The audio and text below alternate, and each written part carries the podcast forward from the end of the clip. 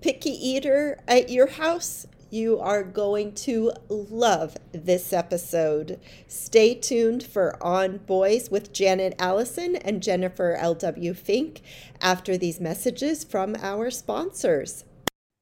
I like cute clothes. I like having stylish outfits, and I hate shopping. Armoire makes getting dressed easier. Armoire is a clothing rental membership option. And Janet and I recently have both tried it out, and you guys, it is so much fun. You go to their website, you get to take a little quick style quiz, takes five minutes, and then you get presented a list of beautiful clothing, pictures, wonderful clothes that you can pick out and get delivered to your house for you to try and wear in the comfort of your own home without going out and determine what looks cute put together outfits without investing a ton of money. Right now, our listeners can give Armoire a try and get up to 50% off your first month. That is up to $125 off. Just visit armoire.style slash onboys. That's armoire.style, A R M O I R E dot style slash on boys to get 50% off your first month and never have to worry about what to wear again. Try Armoire today. We here at On Boys hope that you and your family are staying healthy. And we wanted to share this product with you because this is a way to use nature's superfruit, black elderberry, to keep you healthy. Sambucol helps you feel your best with powerful immune support. Supporting your immune system is one of the best things you can do for continued good health. I feel like I'm doing my body good every day by taking Sambucol. Yep, I use it. I love the gummies. I love the syrup. They have chewable tablets, they have drink powder. It's easy to incorporate into your wellness routine. Sambucol is a trusted brand and was developed by a virologist. So I know I'm getting a great product. We feel very confident recommending this product to you. Give it a try, keep your family healthy, build that immune capacity. We want you to stay healthy. Sambucol, go to sambucol usa.com. That's S A M B U C O L usa.com and use boys 15 to get 15% off your first order. That's Sambucol. Stay healthy, dear listeners. And another way to stay healthy, I know you know this, is wearing the proper mask. LCP Medical has designed a mask that is comfortable, easy to wear, equipped with filters. It is comfortable. I've worn it, Jen's worn it. We really like this mask. You can breathe, it's away from your nose and mouth, so you can breathe more easily. LCP Medical is offering you a discount. Use the code BOYS22 and you'll get 22% off your order. That's lcpmedical.com. Quick reminder, too, before we get started on this epic episode about picky eaters.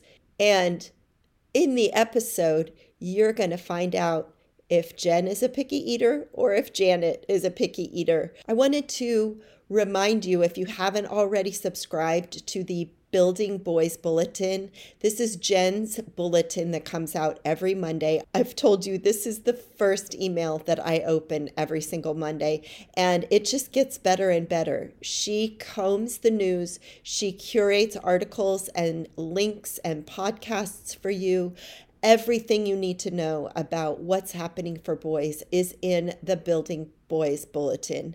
Go to buildingboys.net and click that red subscribe button.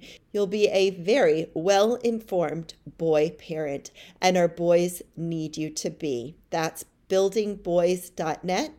Click the red subscribe button. And now, picky eaters.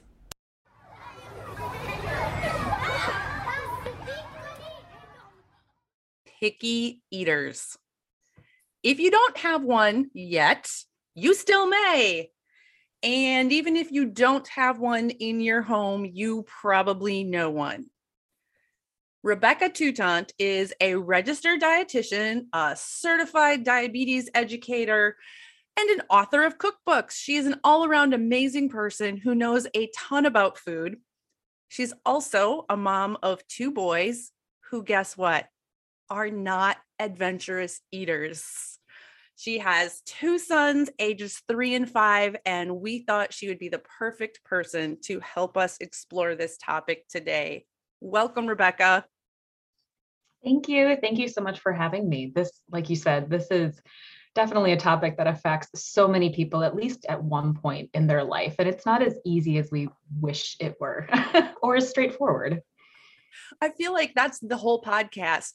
Guess what? None of this is as easy as you thought it was. And it's not as straightforward. So we're going to dive into the messiness and we're going to be honest about it. Mm-hmm. That sounds great. I love it. Okay. So you are somebody I consider an all around healthy person. You know a lot about healthy eating. I imagine when you were pregnant and having children, you had your ideas about what this was going to be like, and mm-hmm. then you had the actual children. Uh, just briefly tell us about your experience of feeding these children and how it's how it's gone down and maybe it is different from what you expected. Oh, absolutely. And I think, you know, it started even before I had children. So I've been a, a, dietitian for for a long time in the field, and my initial time in the field was really spent working with children with autism, and a lot of that work focused on the sensory aspects of food. So what it meant to really interact with the food and how to really expand that sensory profile and the different the acceptance of food. So I started my career really working with people who struggled to expand their palates and really accept all foods. And so I felt confident going into parenting that I was going to do it different, that somehow I was going to have going to put control in quotes, right? And I would just be able to make different choices, and somehow they would be these really wonderful, adventurous eaters, and we'd sit down at the dinner table and have such peaceful family meals. Um, and that's just not how it works. Um, and right there's this uh, this story that we're often told of how feeding happens, and it's just so natural and progressive, but it takes a lot of effort and practice to really help children have a healthy relationship with food. And how we even define what it means to have a healthy relationship with food can be quite complicated in and of itself. Mm-hmm. Um, I mean, mm-hmm. most of us don't necessarily have a healthy relationship with food, which may sound unusual to say, but if you stop and think for a minute, we are all surrounded by so many messages about food and it gets it's difficult to know who to listen to or what to believe so we like everything else in parenting we bring our own stuff mm-hmm. that we mm-hmm. don't even know we have and now suddenly i've got a 2-year-old who does not want anything other than you know name it it could be bananas it could be crackers it could be whatever right we've got our shoulds right? Like we all have a case of the shoulds of what we think that we are supposed to do and how this journey is supposed to be like and feel like. And when it are, it just doesn't align with our reality, that can cause a lot of discomfort and a lot of shame, but we get our own reaction to it. So even, you know, thinking about my own family, um, you know, when my boys were young, and they're still young, they're three and five, I work and I work quite full time and then some. And so, what it means and what it takes to really dedicate time and effort to the table when they are not naturally adventurous eaters is a lot, right? Mm-hmm. And especially as they get older, the when you have a meal time that's really you don't want to have a conflict every time you sit down at the table that doesn't feel good as an adult and for the nurturing time that that's supposed to be and it doesn't feel good for the children either um, but the good news is that we there are ways around this. We just have to be really creative and work with the person in front of us and not get so caught up in how it's supposed to be or how our children are supposed to be and let them just be who and what they are. Oh, we talk about that all the time, don't we, Jen? Parenting the child that you have and not the child that you think you have or you wish you had. And I'm so curious. I want to really get get granular here because that's what I do. Mm-hmm. And I'm thinking I'm a, I'm a family coach, so I work with a lot of families, and picky eating is one of those issues that comes up and so i'm curious you know how do you avoid that to begin with when they're little but then also step two okay now i'm in it big time how do i Mhm. right the ship and also i i try to give hope to mm-hmm. my client my niece ate macaroni and cheese literally for probably six years of her life and she's now an adult woman and she's healthy and has health, healthy kids so that kind of long term you know they they do grow through this stage yeah Right. Yeah. Yep. Children will learn to eat, right? And they will learn to eat the foods that they need. Um, but it really is so much boils down to how do we develop a confident, competent eater? Mm. Right. So, really, and so that, that does start early, right? As much as you can. And we have to think about eating and nutrition really more as an experience rather than something we're just trying to check off the list right? You know, when our children are very young, they are trying, they're exploring the world and they're trying to make sense of what's in front of them. And they're going to do that in a variety of ways. And, you know, as adults, we often get caught up in just, you know, you put food on the plate and they eat it and that's it. But for a child, it really is developing connections, right? Understanding not only what this color means, but also the predict establishing that predictability of how this experience is going to be and how it's going to feel and how that becomes safe over time right? So the first time a child is going to encounter something like broccoli, they see it as a green blob. They have no other identification with it. They don't know where it comes from. They don't know if it's bitter, if it's sweet, if it's sour, if it's crunchy, if it's spicy. They don't know if it's safe. Right, because kids naturally have this what we call neophobia. They don't want to put new things into their bodies, and that's pretty gosh darn protective. You know, pennies would pennies would be a bad idea, as we all know. And yet they do that they do that but because part in part they turn to us right? They turn to us and how we are reacting and interacting with the food Yes. to understand how what that means for them. If we are not interacting with the food we can't expect them to because they're not going to have that relationship or safety with it. Um, and it takes many many many exposures of a food for them to be able to accept it anywhere from 10 to 20 exposures and exposures means things like not tasting, right? That's often where we jump to. Exposing could be seeing it, it can be touching it, it can be smelling it, it can be learning about it, right? Depending on where they are in their development. Um, it can be just play, because that's what play is really all about. Um, Kids learn by play. They learn by play, they learn by interacting, they don't learn by what we tell them they're supposed to do. No. Mm-mm. And like you, you mentioned the pennies, right? I think and that's one of the reasons that I think my own children really struggled with food is they don't explore the world with their mouth. They Mhm. never have. They're, they were never the child that I needed to worry about putting anything foreign in their mouth. Whereas other kids, that is how they interact with everything, right? Like they're first to go for taste. Whereas like my children, they would watch, they would touch, but they would watch first. They were very, and then they're still that way, where the last thing that they're going to do to explore anything is to put it in their mouth, because that's just not the sensory thing that they're seeking. This Mhm. is so interesting to me because I'm finding myself having a reaction to what you're saying already. You know, Mm. like you said um, that our goal should be to raise confident, competent eaters. And for so many of us as parents, like, I don't think I have to teach my kid to eat. Come on, like eating of all the things I have to teach my kid, it feels like I offer food, they eat, they live, we go on, we live our lives. And so it's like, it's like, I got to do that too. It feels a little bit that way. And Mhm. and I'm going to preface this by saying um I have some of my own eating issues here.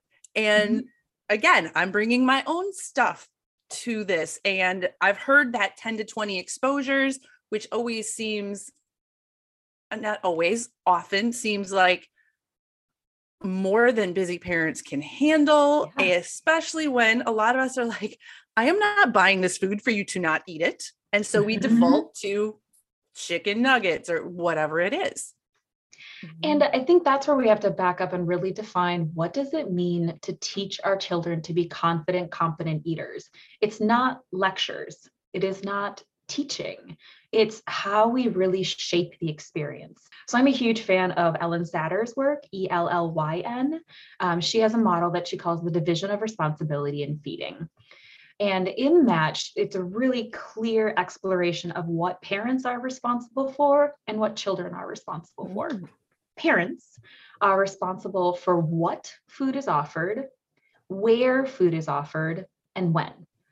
Now, this doesn't mean that you're not taking anything, your child's preferences and ideas into consideration, right? Like you're in, but it's it's creating a predictable and reliable circumstance that's nurturing the child to really expand their patterns, right? And on the other side, children are responsible for whether or not to eat and how much. So we don't come in and try to manipulate by or coerce, like, ooh, if you try that broccoli, you can then do X, Y, and Z, or no watching TV until you da da da da da.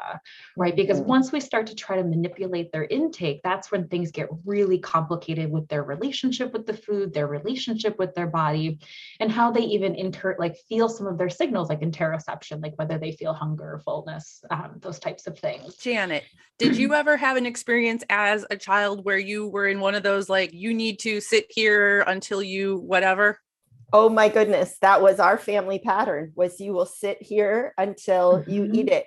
I, I have many memories of sitting with liver and onions on my plate or fish, and the rest of the family has cleared their plate, and I'm still sitting at the table. And to this day, I thank goodness for our family dog because that was my Mm. only out because I could feed that food very carefully to the dog so that my plate was cleared so i i mean i was not of course what we do i was not going to do that with my own children and fortunately i did not have picky eaters. One one of them grew up to um, run her own bakery and they're both really good cooks Mm. but you know i attribute that to as you're talking i attribute that to we lived in maine it was really cold all winter long and what we did when there was nothing else to do was we went in the kitchen and we cooked and we baked Mhm. and they and i let them Exposure. exposure i let them play with food and make up their own recipes and they're fabulous cooks now they are foodies now That's so pretty cool. i think i did the right thing It, Yeah, it doesn't have yeah. to be intensive. It can be a natural part of including, and this is, it's hard because we live such busy lives. And as parents, we're always thinking about the next thing have, we have to do, right? Like it's that constant running to do list. And to think about including our children sometimes in the process can feel really overwhelming. And so we have to think about if it's not every time, maybe it's sometimes where we take them to the grocery store and let them walk around the produce section Mm-hmm. where when we're cooking dinner, we give them their own cutting board and let them just make a mess, yes right? Where we we give them the freedom to explore without trying to control that exploration, if you if you will. You know, having a garden. And again, it doesn't have to be a, a people are so all or nothing when it comes to some of these approaches. Like your garden doesn't have to be an acre and this huge harvesting thing. It can be a pot with tomatoes. like and it's Mhm. just for the child to have like a oh that aha moment of oh this is where tomatoes come from like it's Mhm. not just this thing that appears on my plate like it has a whole story. And there's really good research that when we include children in even just the harvesting of food that they are more likely to accept it. Um, so as they kind of you know develop it along they actually they take pride and they take ownership in that. Nice. When you mentioned the division of labor between parents and kids with food and eating, so many, many, many parents struggle with that, whether or not to eat it and how much Oh, part. God. And mm-hmm. I know a lot of that comes out of genuine concern. You know, we want to make sure that our kids are eating enough food that they grow. And so it can be extremely concerning and uncomfortable for a parent to see a child refuse to eat, for instance. Oh, yeah, there's so much to unpack there. And it really depends on the child and really what is going on. Because even when we talk about things like picky eating, there's a spectrum to this, right? Picky eating is a natural and normal thing for kids to go through. But there are points at there can be more extreme versions of picky eating. Um, so we have things that we call problem feeding, which is where intake is even more restricted. Like they might only accept, um, there's actually a criteria to it um, they eat less than 20 foods in total right? Okay. Um, or they might eat only like five to 10, like really, really limited. And then we also have conditions um, such as ARFID, which is avoidant food, uh, avoidant restrictive food intake disorder um, which is an eating disorder that can hurt, occur at any age where food intake is extremely limited and, and, and people can be malnourished from that as well. But it's not based upon like body image or size control. It really is based upon a person's um, kind of relationship and fear of the food. Mm. Because some of these fears, they are they are not just kind of like resistance. I'm going to put that in quotes they can be based upon past traumas as well, past experiences that they've had interacting with a certain food, a certain texture. This episode is sponsored by ByHeart. Babies need to eat. And whether you breastfeed or bottle feed, use formula, combine all of the above, you need options. We wanted to let you know about ByHeart Baby Formula. ByHeart has a patented protein blend that gets the closest to breast milk. It includes two of the most abundant proteins in breast milk. And ByHeart actually ran a clinical trial comparing their formula to a leading infant formula and proved that babies on ByHeart have softer poops, less spit up, and easier digestion. ByHeart is also the only US made infant formula to use organic grass fed whole milk. So if you need baby formula for your baby, consider ByHeart. New customers can get 10% off your first order by using code ONBOYS at byheart.com. That's B Y H E A R T dot com slash podcast, and it is 10% off your first order. Byheart.com slash podcast. This is a limited time offer, and additional terms and conditions may apply. One of the most challenging things about being a woman at midlife is realizing how little people understand about perimenopause and menopause, Janet. I just had a conversation with my sister about that this weekend. She is 10 years younger than me. So I'm 51, she's 41, and she went to ask her healthcare provider, Hey, can you provide me some information? And she got information, but she was frustrated by how incomplete, it seems. How little we know, and how for way too many people, the answer seems to be, yep, that's the way it is. Deal with it. Mm-hmm. Deal with it. And not only are our mamas out there having to deal with perimenopause, likely at this age, but many of our moms are dealing with their sons entering or in puberty, which is kind of nature's irony, which is oof. Cruel joke, it's, Janet. Cruel joke. Cruel joke. Thankfully, thankfully, increasingly, there are those who are recognizing that women need and deserve competent care and treatment for perimenopause and menopausal symptoms. And we know that can still be harder to access than it should be, which is why we have partnered with Winona. Winona helps women who are dealing with menopause or perimenopause. Winona is a collection of OBGYN health professionals who believe that your symptoms are important, real, and deserve to be taken seriously. It's telehealth. You can access care from your home when it is convenient for you. Visit bywinona.com today to start your free visit. With free US shipping and the ability to pause or cancel at any time, your path to wellness has zero obligations. Use the code ONBOYS at bywinona.com for 25% off your first order. That's B-Y-W-I-N-O-N-A dot com slash onboys. Winona, menopause care made easy. You know, I think something that people can sometimes more relate to is um, if you've ever thrown up after having a particular oh, food. Oh, yeah. Sometimes you develop an aversion to that particular food. Yeah. You and I went to the same um, elementary school. We went to St. Mary's Catholic School and we had this wonderful cook named Dorothy. And anybody oh, Dorothy. who went there those years knows Dorothy. She made her food from scratch. I mean, it was mm. wonderful. But she made ham salad and somebody in my class puked And to this day, I will not eat, try, I try not to even look at ham salad because I Mhm. saw it on the floor in that hallway with whatever that stuff is the janitor sprinkled on it. Oh God, I can smell that even as you're talking hurts. about it, Oh, Jen. Jen, that hurts. yeah.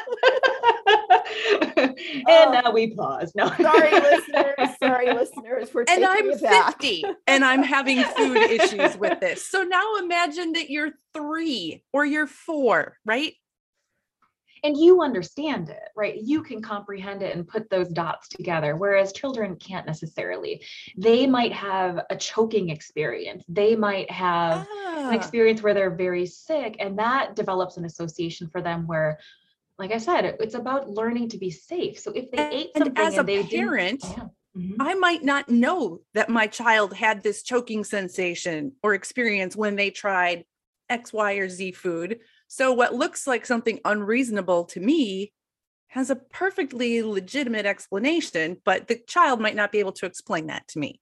Yeah, and we can't talk away fear. That's that's not how it works on a biological ba- on a neurological basis, um, and it's not how it works on a behavioral basis, right? Like we really have to work on developing more positive experiences, and that's really done with with a professional, ideally, right? So it's not done by you have to eat this or you don't get, right? Like the threats that we sometimes use. So it's, it's important to be aware that there's a spectrum of this picky eating. It's not just it can be more severe that requires more professional attention.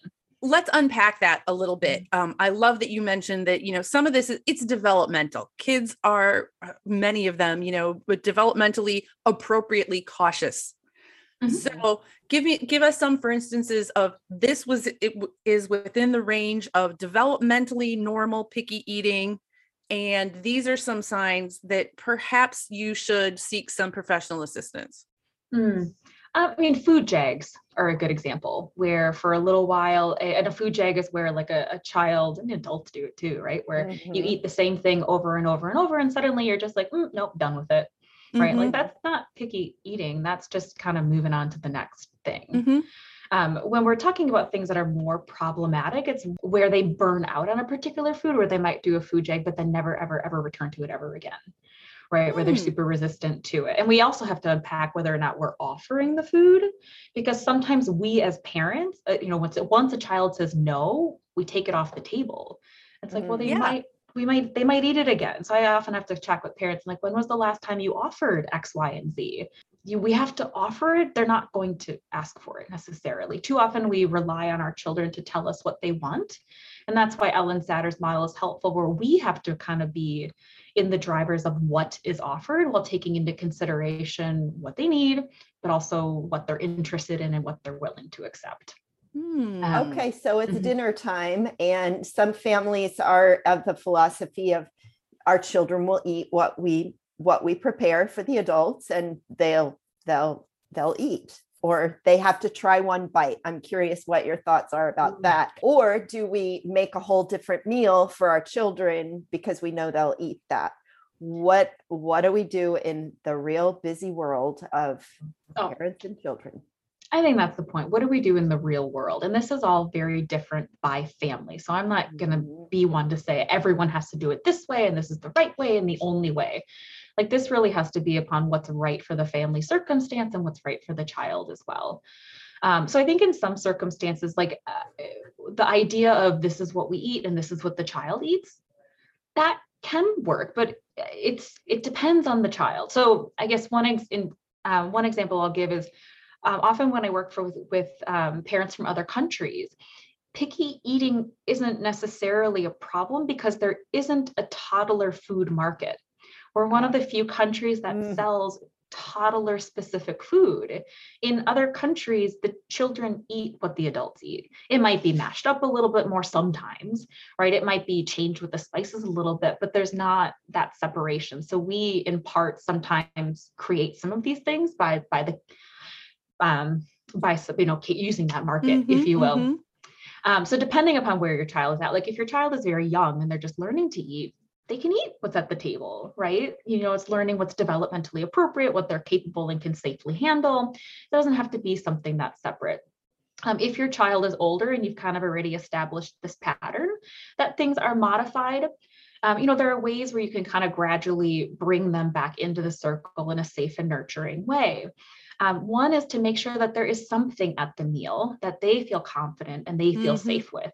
Doesn't have to be the entire meal, but making sure that at least one piece of it is mm-hmm. something that they are willing to do. And if you have multiple eaters, it can be making sure that there's, you know, things that cater to, to different people. That's know, one that sides. I tried to do. You know, as you know, I have four kids. Frankly, in any family of, you know, five or six people, the odds of everybody liking all the same food slim to none. But mm-hmm. to have at least something there that everybody will eat some of. And I, you know, Janet, sometimes I would often default to like, you can eat some of what's here and if you're still hungry, make yourself a PB and J. Like, yeah. Yep. go do it yourself. And I'll be honest, this happened last night at my house. my youngest uh, turned 16.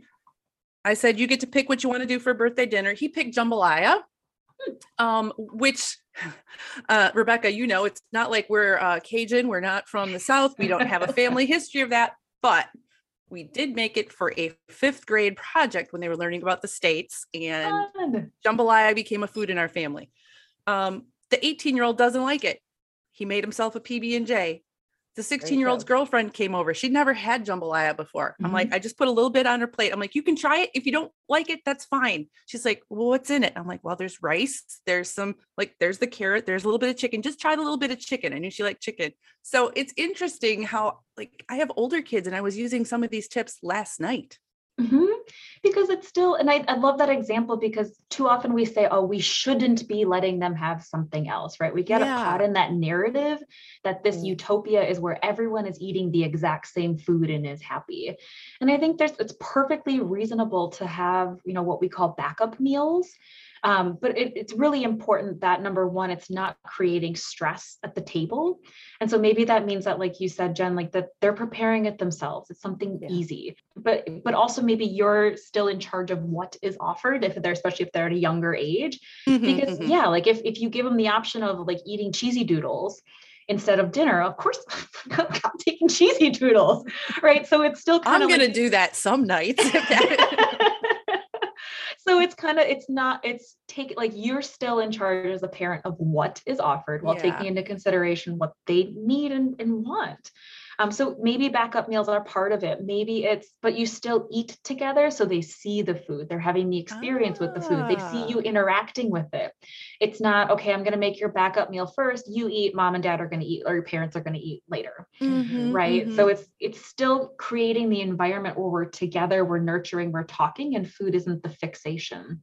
I think, Janet, to what you said, that one bite rule, I don't encourage it because it doesn't um, and I, I, understand why we want to do it. We're nervous, we're anxious, we want to see something happen. Mm-hmm. Like, please, like just do something so I know there's yeah. progress yeah. for my own heart. Well, and you think, oh, if they have that one bite, they're really gonna like it. So we got to make they, them have that one bite. But yeah. it feels very um, stressful on both parties. Stress, mm-hmm. right? And when we really think about what's even happening in the brain in a stressful circumstance. So if a child is going to eat something that they are scared of, that they're unfamiliar with, right? That's a stress situation. That's a stressor. And that can trigger that fight or flight response, right? So that means that their prefrontal cortex is going offline and they're just reacting. They're not experiencing, they're not learning.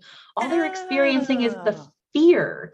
So it's less likely that this situation is going to stick long term. Mm-hmm. So right? they and might get through it. Like they might be it. able to swallow this, but the odds of them having a good experience with this food is way Lower. down.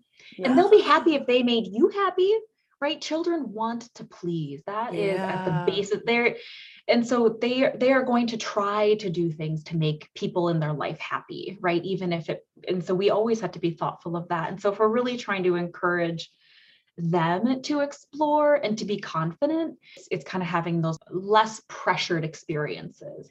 Because then we can also get into manipulation, right? Where sometimes people are offering um, money, right? Or they're offering dessert.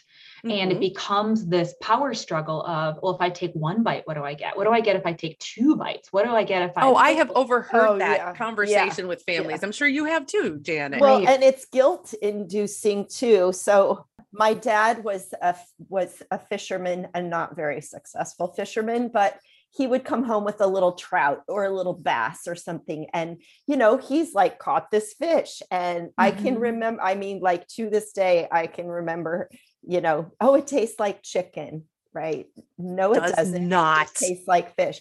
But he's he's like i have to eat it. He keeps encouraging me to eat the fish and i can not like it's gag. I cannot i can't stand the smell. I don't like how it looks. I it's awful and to i mean literally i was probably mm, mid 50s before i could even That's- explore before i could even say okay i'll try fish That's the danger, right? Because Yeah. if it creates a negative experience, Mhm. it's not that we you were you know it it it lasts it lingers Mm. right? And i can sense like the shame like you said that you feel around it. And like that can often prevent children from even wanting to try because they know i'm just going to let my parent down so why try? Right? Or i know i'm not like they don't feel like there's an out. They don't feel like there's a win you know with my own son like he is he's particular about his food and he really has a sensory challenge like it's not challenges but he's very in touch with the sensations in his mouth. And so for him to try new foods is scary. Children will naturally want to try foods often as their circumstances change right? Like one that we'll often hear is well i need to learn to eat this food when i'm going to school right? I need to learn to eat i heard one story of you know a child who was really motivated to expand what he ate because he wanted to date right? And he knew that if he was going to go on a date he needed to be able to order something off the menu. So he was ready to do it. Uh, my own child was really excited to do it because he was seeing other people trying things. Mhm. and so like we created we did, did a lot of things where one i taught him how what a safe out might be. Because at first he was taking a big bite of food and he was getting really scared by the texture. So i was like like back up like take a nibble that's all you need right like let's just get used to the first experience of the taste let's not get overwhelmed with the taste and the texture and the feeling in your mouth ah. and then I also Oh. helped him understand like we have an out. If it feels uncomfortable, if you feel scared, here's how we can properly dispose of it, right? If you're really feeling unsure. And we, you know, you know, don't gag on the table, please, because we don't need to relive Jen's experience, right? How to use a napkin and like properly and discreetly expose of it, how to use water to shift the taste, or how to use a different flavor to kind of wash it away.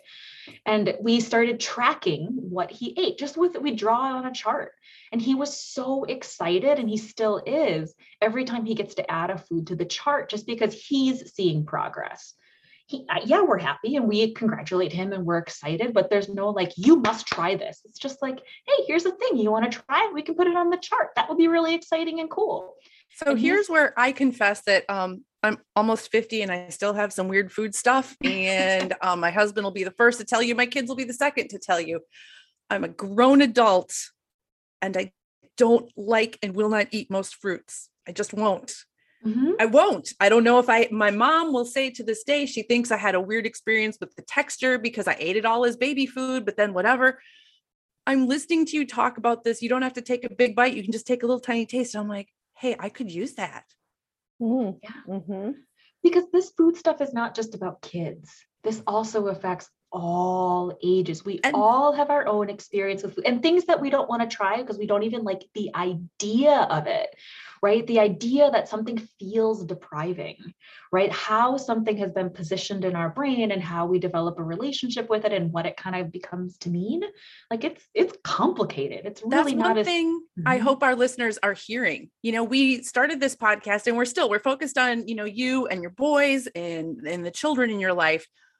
But as we've been having this conversation, well, Janet's got some issues and I've got some issues and I'm sure you have some issues as well. Like Mhm. this is normal. It is totally normal for humans of all ages to have distinct preferences for food, to have food hesitations, to have fears.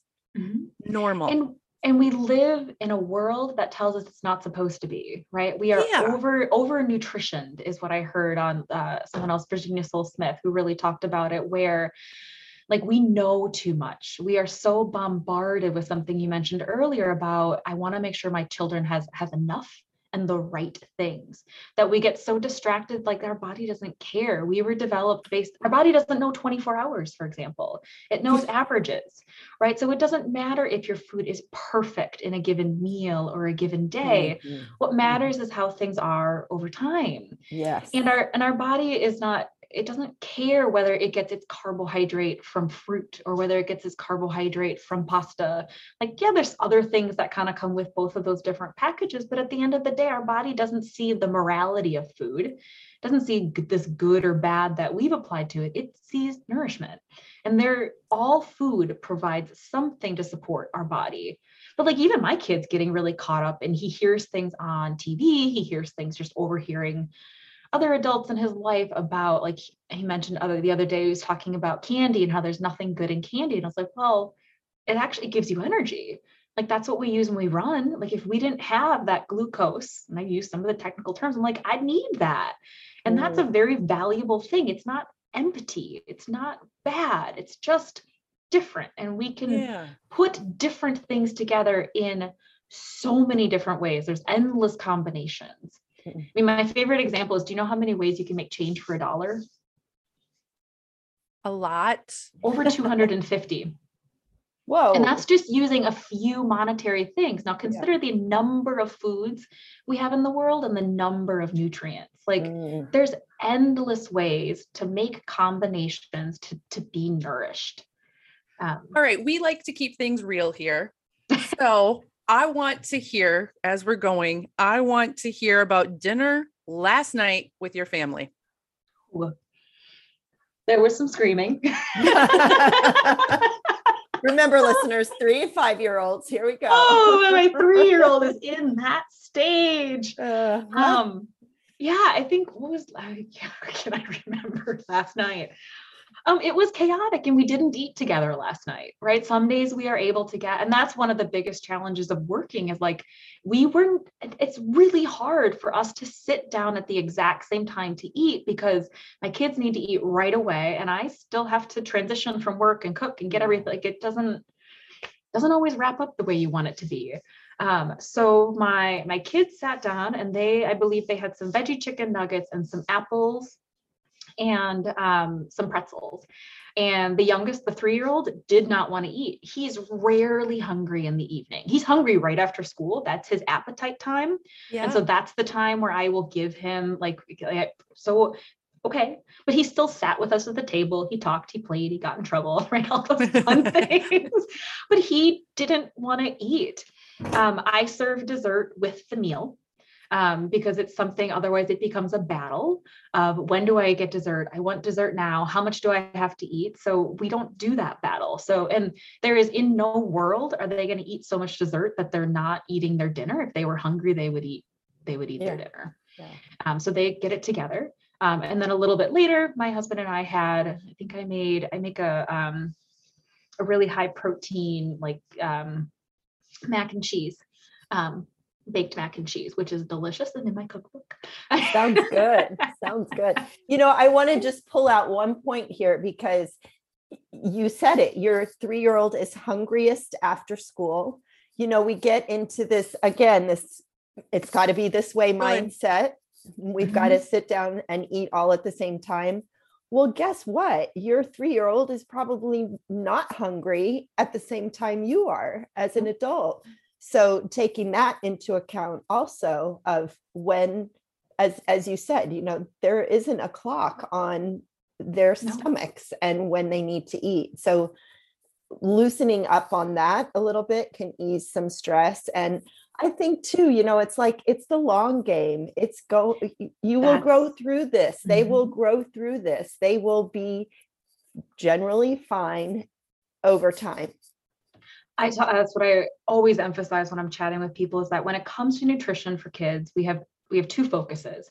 One is the short game, right? We're really thinking about are they getting the amount of nutrients that they need and are they getting a variety and especially of the core things that we're most concerned about for growth and development.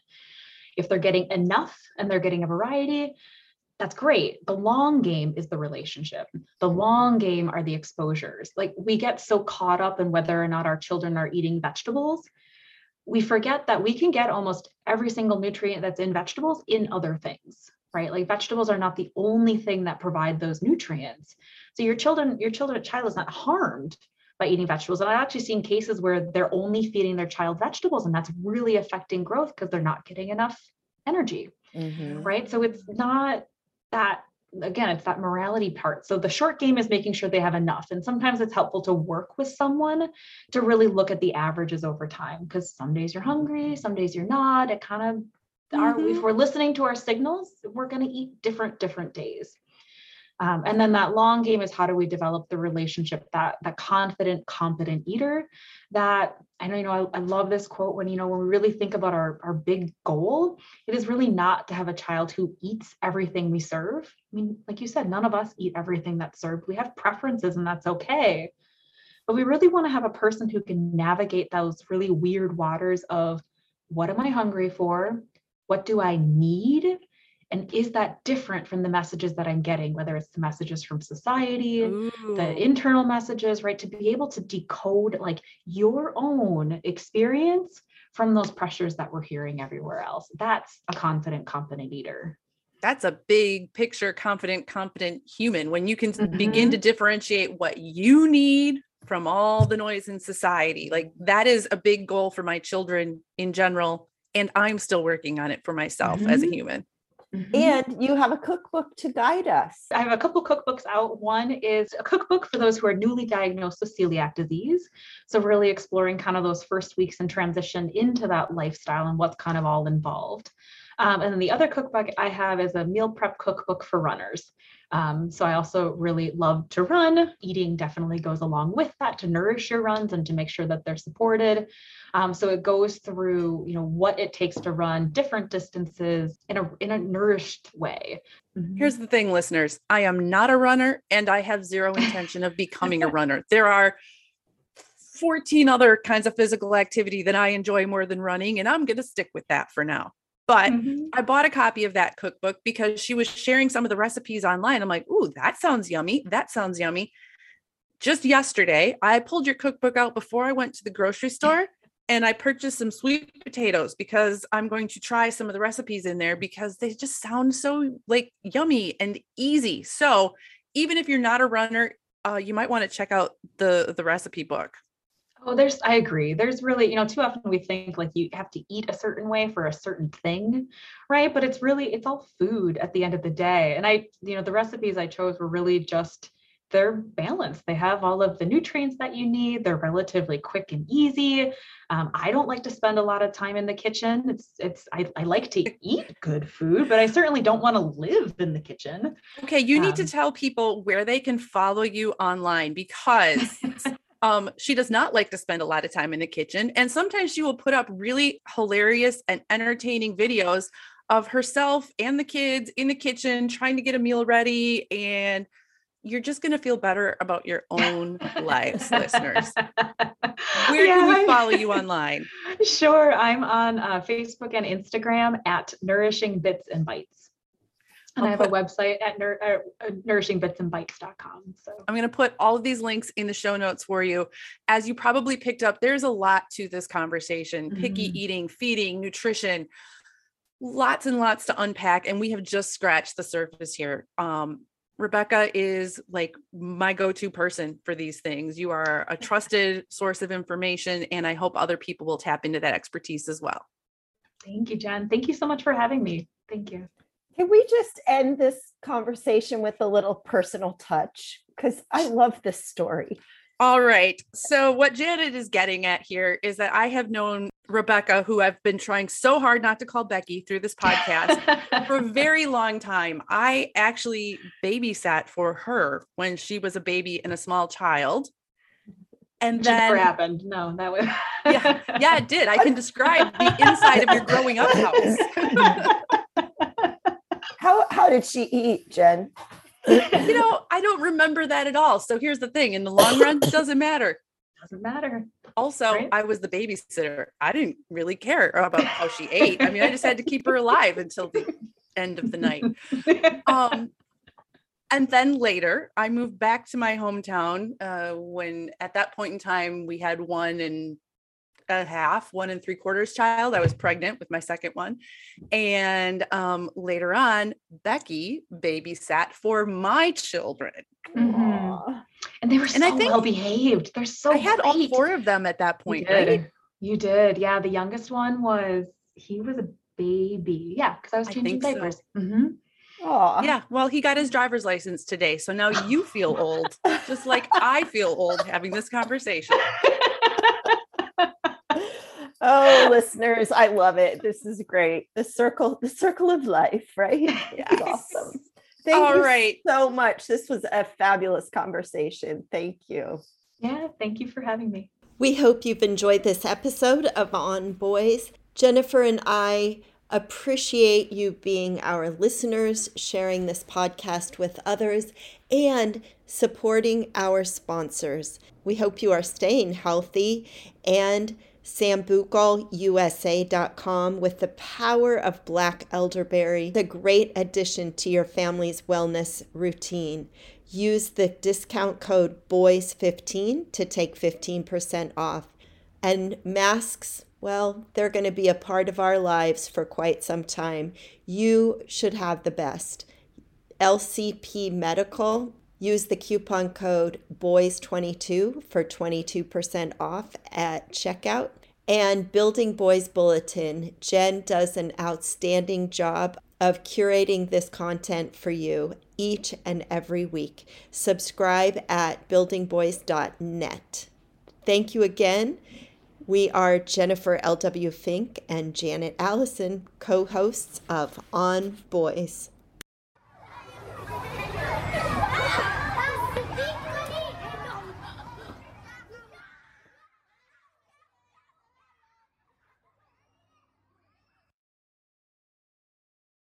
When you need mealtime inspiration, it's worth shopping Kroger, where you'll find over 30,000 mouth-watering choices that excite your inner foodie. And no matter what tasty choice you make, you'll enjoy our everyday low prices, plus extra ways to save, like digital coupons worth over $600 each week. You can also save up to $1 off per gallon at the pump with fuel points. More savings and more inspiring flavors make shopping Kroger worth it every time. Kroger, fresh for everyone. Fuel restrictions apply.